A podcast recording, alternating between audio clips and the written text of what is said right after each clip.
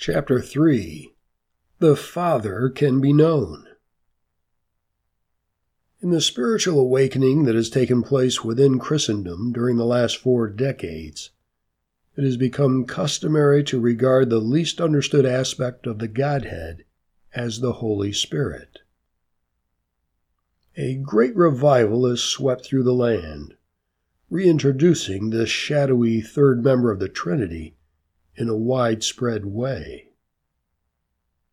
Underlying this renaissance of Christianity's vibrancy is the foundational assumption that those calling themselves Christians are already well acquainted with the facets of God's being that go by the name Father and Son. It may be, however, that the least apprehended of God's triune personalities is, in fact, his fatherhood. Having been taken for granted, the knowing of God the Father has receded into the background behind a relationship with the Son and an intimacy with the Holy Spirit.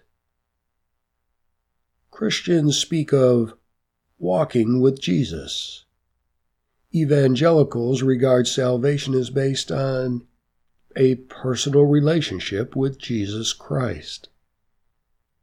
Charismatics across the spectrum, from mainline Protestant to Catholic, credit a great deal of God's activity in their lives and ministries and churches to the work of the Holy Spirit. All Christians, whatever their orientation, pray, in Jesus' name. The revivals in the 1960s were called the Jesus Movement and the Charismatic Movement, emphasizing the exciting new works of the Son and Spirit. These phrases and the assumptions to which they lead have caused a subtle but serious error to infiltrate our attitude toward God eroding our understanding of the gospel message and making almost impossible a complete relationship with Him in all of its threefold aspects. That error is this the assumption that God the Father cannot be known with the same approachability as Son and Spirit. His holiness prevents such knowing. A veil shrouds his face.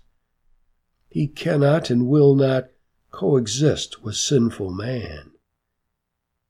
Relationship with us, as we presently exist, is contrary to his very nature. The priest must intercede on our behalf. We cannot dare presume actually to enter his solemn and holy presence.